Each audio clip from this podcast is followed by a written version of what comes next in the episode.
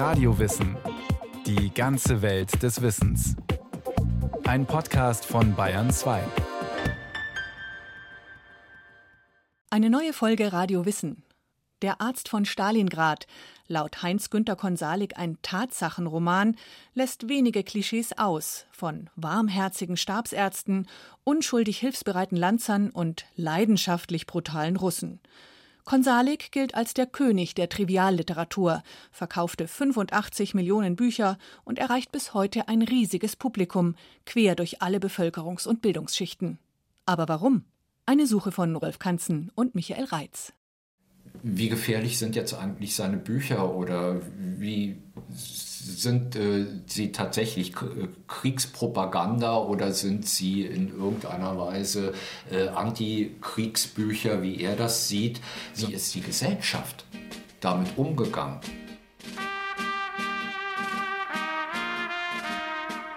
Der Literaturwissenschaftler Matthias Harder über die Bücher des Schriftstellers Heinz G. Konsalik. Der bekannteste Roman ist dabei Der Arzt von Stalingrad, erschienen 1956. Er erreichte in Deutschland eine Gesamtauflage von 3,5 Millionen und wurde mit O.E. Hasse, Eva Bartok und Mario Adorf zwei Jahre nach Erscheinen verfilmt. Heinz G. Konsalik. Er gilt neben Johannes Mario Simmel und Karl May als der erfolgreichste deutschsprachige Autor. Er schrieb bis zu seinem Tod im Jahr 1999 155 Romane in einer weltweiten Gesamtauflage von 85 Millionen, übersetzt in 46 Sprachen. Konsalik bezeichnet ein Phänomen der deutschen Nachkriegsliteratur. Der am 28. Mai 1921 in Köln geborene Heinz Günther wurde ab den 1950er Jahren unter dem Mädchennamen seiner Mutter als Heinz G. Konsalik zur Marke und literarischen Massenware. Der Autor konnte sich über enorme Auflagen und somit auch üppige Tantiemen freuen. Die etablierte Literaturkritik war sich einig und überbot sich in Ablehnung. Konsalik wurde oft nur als Schnulzenkönig und literarischer Fastfood-Produzent bezeichnet. Doch diese Kritik beeindruckte ihn nicht. In einem Radiointerview, das er 1980 gab, sagte er, wenn jemals einer dieser großen deutschen Kritiker, die sich ja als Literaturpäpste aufspielen, einen Konsalik wahrnehmen und dann sogar gut besprechen, dann würde ich mir sagen, Holla Heinz, pass auf, was hast du falsch gemacht? Doch ein Vorwurf wog viel schlimmer als der des vermeintlich niveaulosen Schreibens. Heinz G. Konsalik galt vielen als Rechtsaußen der deutschen Unterhaltungsliteratur. Und in der Tat.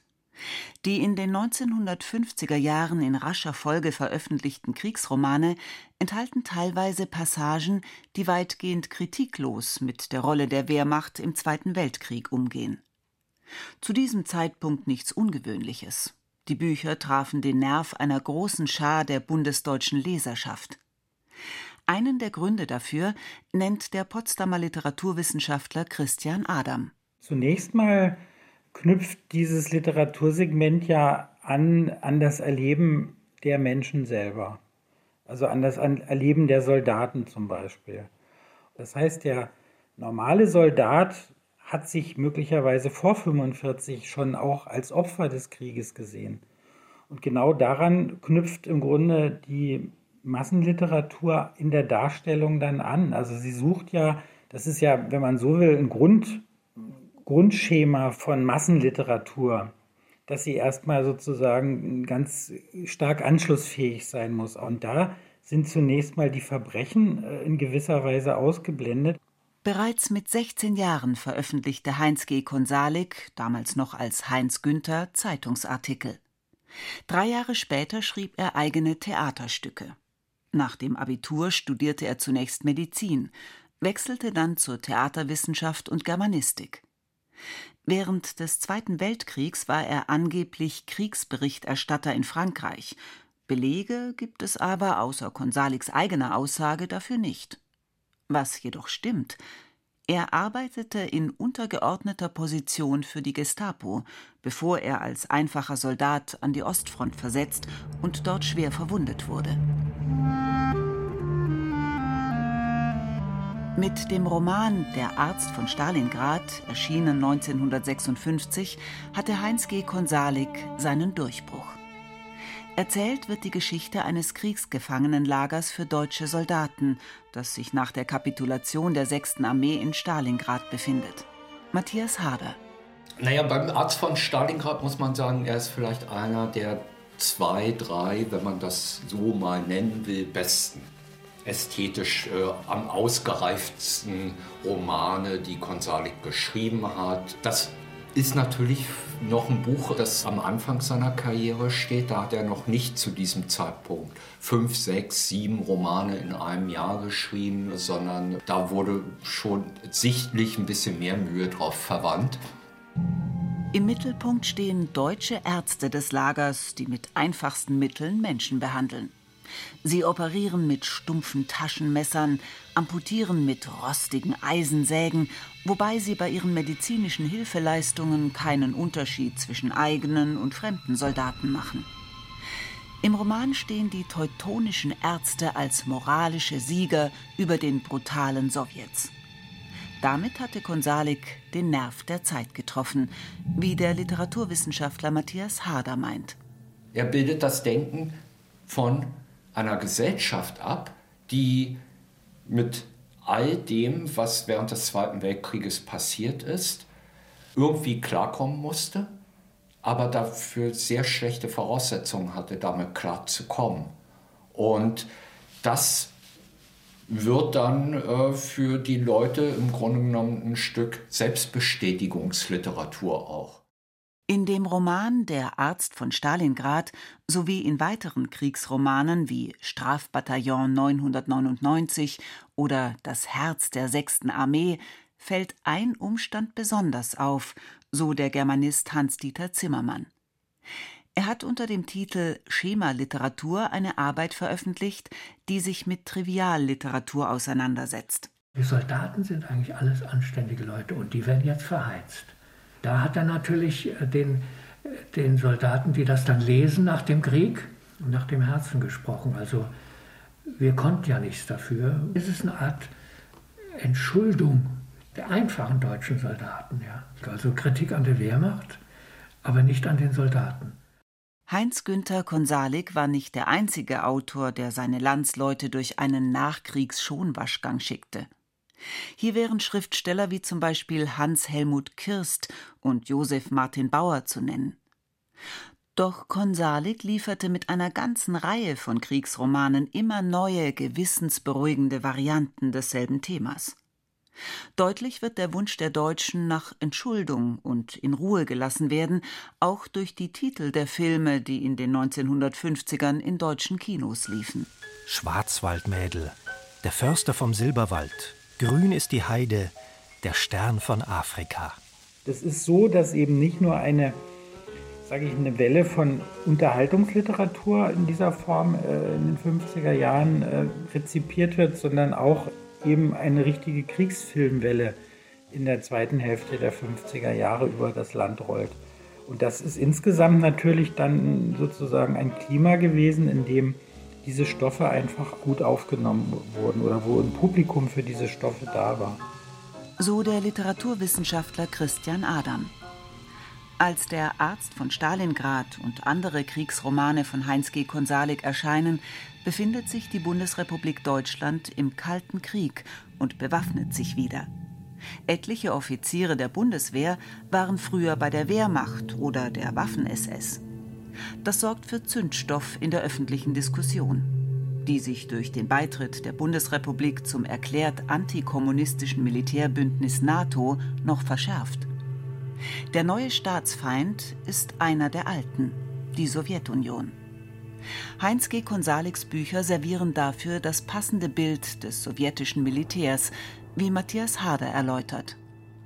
Die Menschen, die Konsalik da schildert, sind Wodka-saufende Kommandeure, die vor Brutalität nur so strotzen, aber in Wahrheit eigentlich hochgradig depressive, emotionale Leute sind, die im Stillen dann zusammenbrechen und sich dem deutschen heroischen Arzt öffnen und äh, zu erkennen geben, dass sie eine Volksseele haben, die äh, ein gutes Gemüt hat. Und das Schlimme alles ist die Partei. Dem Themenbereich Russland im Krieg ließ Konsalik das Thema Taiga folgen.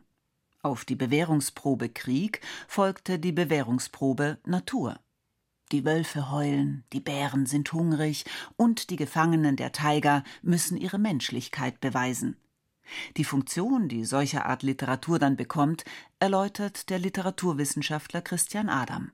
Die sind alle Opfer, weil Kriegsgefangene. Jetzt hätte man vorher gesagt, Führer Volk und Vaterland war das. Und jetzt ist es plötzlich der Humanismus. Also das wird ausgetauscht und dadurch findet eigentlich für alle Deutsche dann so eine doppelte Distanzierung statt.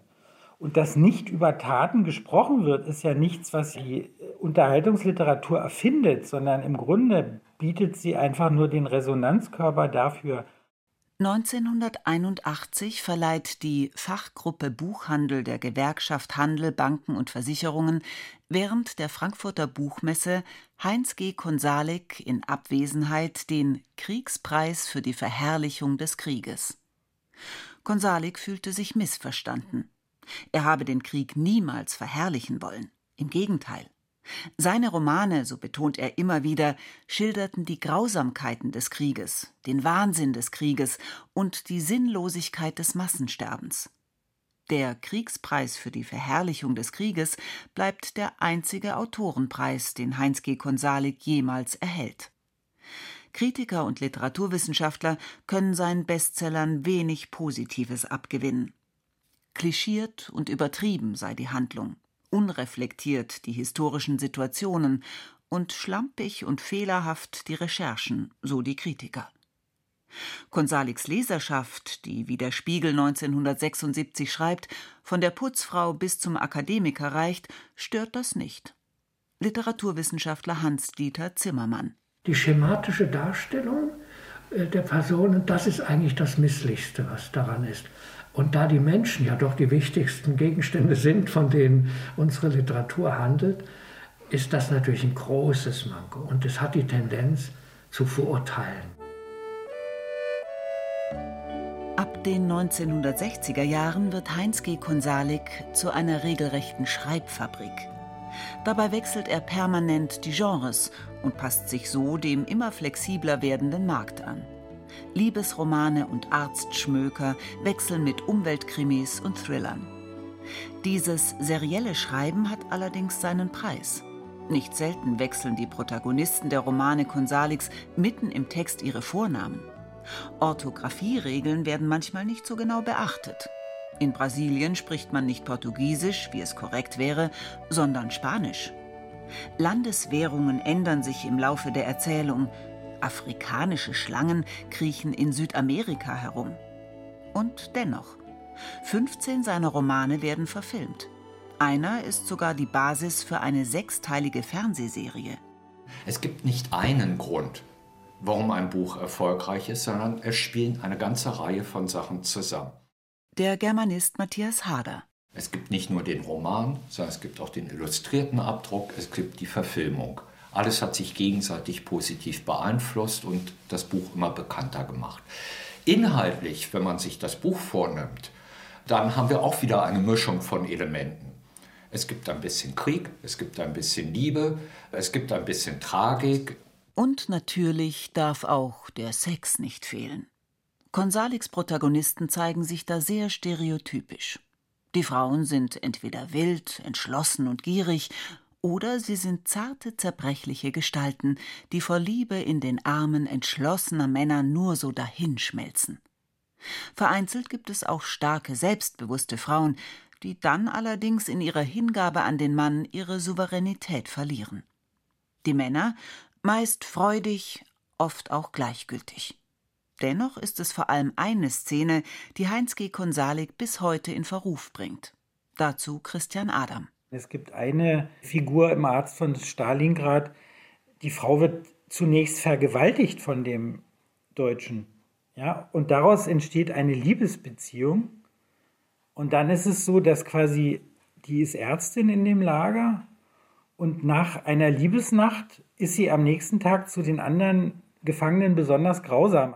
Es geht um die Verharmlosung eines Verbrechens, dem der Vergewaltigung. Die Romanfiguren nehmen dies unbeeindruckt hin und attestieren dem russischen Opfer sogar noch einen krankhaften Sexualtrieb, während der Vergewaltiger eben nicht anders gekonnt hätte. Es findet eine Täter-Opfer-Umkehr statt. Der Germanist Matthias Hader. Das Bild der Russin, das er dort zeichnet, wird eigentlich ergänzt durch das Bild der deutschen Frau, die die verheirateten Ärzte als die Figuren, die er schildert, einerseits im Kopf haben, das aber auch im Fernsehen der damaligen Zeit durchaus äh, sehr präsent war. Wir haben die deutsche Frau, die ist gut, zuverlässig, ordentlich, kümmert sich um Haushalt, Kinder und gibt dem Mann gewissermaßen zu Hause den Rückhalt, damit er die Arbeit machen kann. Dem Publikum gefällt's. In zahlreichen Auflagen als Hardcover und Taschenbuch in verschiedenen Übersetzungen hat sich Der Arzt von Stalingrad mehr als vier Millionen Mal verkauft. Die Tochter von Heinz G. Konsalik teilt 2021 auf Anfrage mit, dass die Neuausgabe vom Arzt von Stalingrad in einer bearbeiteten Form erscheinen wird. Sie beginnt damit, Zitat, sukzessive das Gesamtwerk zu überprüfen und in gebotenem Maße und mit angemessenem Respekt vor dem Urheberrecht des Verfassers einzelne Titel leicht zu bearbeiten. Bei der ungeheuren Schlagzahl an veröffentlichten Romanen, allein im Jahr 1973 sind es elf, tauchte alsbald ein Verdacht auf, den ursprünglich der Literaturwissenschaftler Hans-Dieter Zimmermann formuliert hatte. Also meine These war, Konsalek schreibt einmal im Jahr ein Hardcover, ein Buch mit hartem Umschlag. Gleichzeitig aber, weil er so berühmt ist, erscheinen unter seinem Namen andere Romane und äh, die werden von den Verlegern nach dem Gesichtspunkt ausgewählt, könnte man das als Konsalik auch anbieten. Ein solches Verfahren ist bei den Drehbüchern für Hörspiel oder Fernsehserien durchaus üblich gewesen und wird auch immer noch praktiziert. So zeigt ein Blick auf die Liste der Drehbuchautorinnen der Rosamunde Pilcher Filme, dass einige Filme kaum etwas mit einer echten Pilcher Romanvorlage zu tun haben. Heinz G. Konsalik polarisiert. Er selbst legt Wert auf die Feststellung, dass er keine spezielle Zielgruppe habe. Er sei ein Volksschriftsteller, der nur für seine Leser schreibe. Er sieht sich als Märchenerzähler für Erwachsene. Und tatsächlich finden sich seine Fans in allen sozialen Schichten. Frauen und Männer lesen ihn gleichermaßen. Denn er schreibt publikumsfreundlich, seine Themenbreite ist enorm. Und sie findet auch im Ausland Gefallen. Sein Roman Gefährliches Paradies wird in Spanien mit dem Slogan Während ihre Waschmaschine wäscht, lassen sie sich von Konsalik ins Paradies entführen beworben. In Südafrika wird er in den 1970er Jahren zum populärsten deutschen Autor gekürt. Seine Romane erscheinen vorab in Quick oder der Bunten. Im Jahr 1996 kommt es zu einer öffentlichen Auseinandersetzung. Hintergrund die Filmstiftung des Landes Nordrhein-Westfalen will mit mehreren Millionen vier auf Konsalik-Romanen basierende Verfilmungen im Fernsehen sponsern. Der Kölner Schriftsteller Wolfgang Bittner empfindet die Förderung als Skandal. Er ist äh, seinerzeit der Rechtsaußen äh, der äh, deutschen Trivialliteratur gewesen und war meines Erachtens ein Extremfall also ich halte und, und, äh, nach wie vor sein Werk für tendenziell faschistoid. Das habe ich mehreren Zeitungen gegenüber und äh, auch im Fernsehen geäußert. Und Konsalik hat sofort schwere Geschütze aufgefahren. Wolfgang Bittner sollte sich verpflichten, Heinz G. Konsalik bei Androhung einer Strafe in Höhe von 25.000 D-Mark für den Fall der Zuwiderhandlung nicht mehr als faschistoid zu bezeichnen. Darüber hinaus sollte er dem Autor jeden aus seiner Behauptung entstandenen und noch entstehenden Schaden ersetzen. Die Episode wird nach und nach zu einem öffentlichen Streitgespräch. So bekundet zum Beispiel der Schriftsteller Gerhard Zwerens, PDS-Mitglied und Autor von Soldaten sind Mörder, eine gewisse Sympathie für Heinz G. Konsalik. Im Gegensatz zur elitären Hochliteratur liefere Konsalik immerhin spannende Erzählungen mit übersichtlichen Handlungen. Der im Kölner Exil lebende russische Schriftsteller Lev Kopelew hingegen schreibt in einem persönlichen Brief an Wolfgang Bittner Dass Sie die Ideologie seiner Bücher faschistoid nennen, ist meines Erachtens vollkommen richtig. Auch Johannes Mario Simmel oder Günter Ballraff stellen sich auf Wolfgang Bittners Seite. Ich erhielt nach einiger Zeit einen Hinweis darauf, dass im Berlin Document Center, das gerade eröffnet worden war, also fürs Publikum auch geöffnet äh, wurde, äh, auch für Recherchen, dass darin ein äh, mehrseitiger Brief Konzalix an die Reichsschrifttumskammer vorhanden war, in dem er sich um Aufnahme bewarb und damit äh, angab, dass er Mitarbeiter der Gestapo war. Ich äh, besorgte mir diesen Brief und leitete ihn einem Kollegen von der Zeit zu. Also Otto Köhler, Journalist, arbeitete damals auch für die Zeit und äh, er schrieb dann einen Artikel mit dem Titel Gestapo-Mann Konsalik und äh, das war der Anlass, dass äh, diese Klage zurückgezogen wurde. Über die Redaktion des Kulturmagazins Aspekte erreichte Wolfgang Bittner ein Brief des Agenten von Heinz G. Konsalik.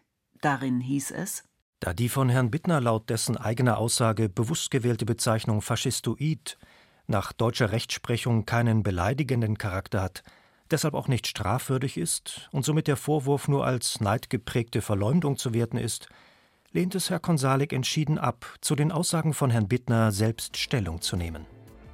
Heinz G. Konsalik war eine Erscheinung, wie sie nur in der bundesdeutschen Nachkriegsgesellschaft entstehen konnte. Mit seinem offensichtlichen Antikommunismus war er ein Autor, der die Unschuldshaltung der Bundesdeutschen nach dem Krieg spiegelte und reproduzierte zumal er ihr Bedürfnis nach Entschuldung und Verschweigen der Gräuel in literarischer Massenunterhaltung servierte. Er schrieb das, was die Menschen lesen wollten. Und er schrieb es so, wie sie es lesen wollten. So wurde er zu dem, was er sein wollte, ein Volksschriftsteller. Heinz G. Konsalik starb am 2. Oktober 1999 in Salzburg. Das Interesse an seinen Büchern erlahmte nie. Bis heute werden einige seiner Titel gedruckt, jedoch bei weitem nicht mehr alle und auch nicht mehr in ganz so hohen Auflagen.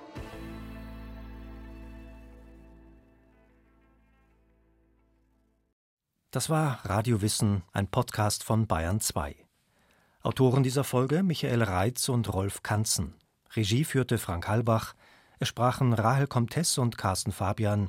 Technik Michael Krogmann. Redaktion Andrea Breu. Wenn Sie keine Folge mehr verpassen wollen, abonnieren Sie Radiowissen unter bayern2.de slash radiowissen.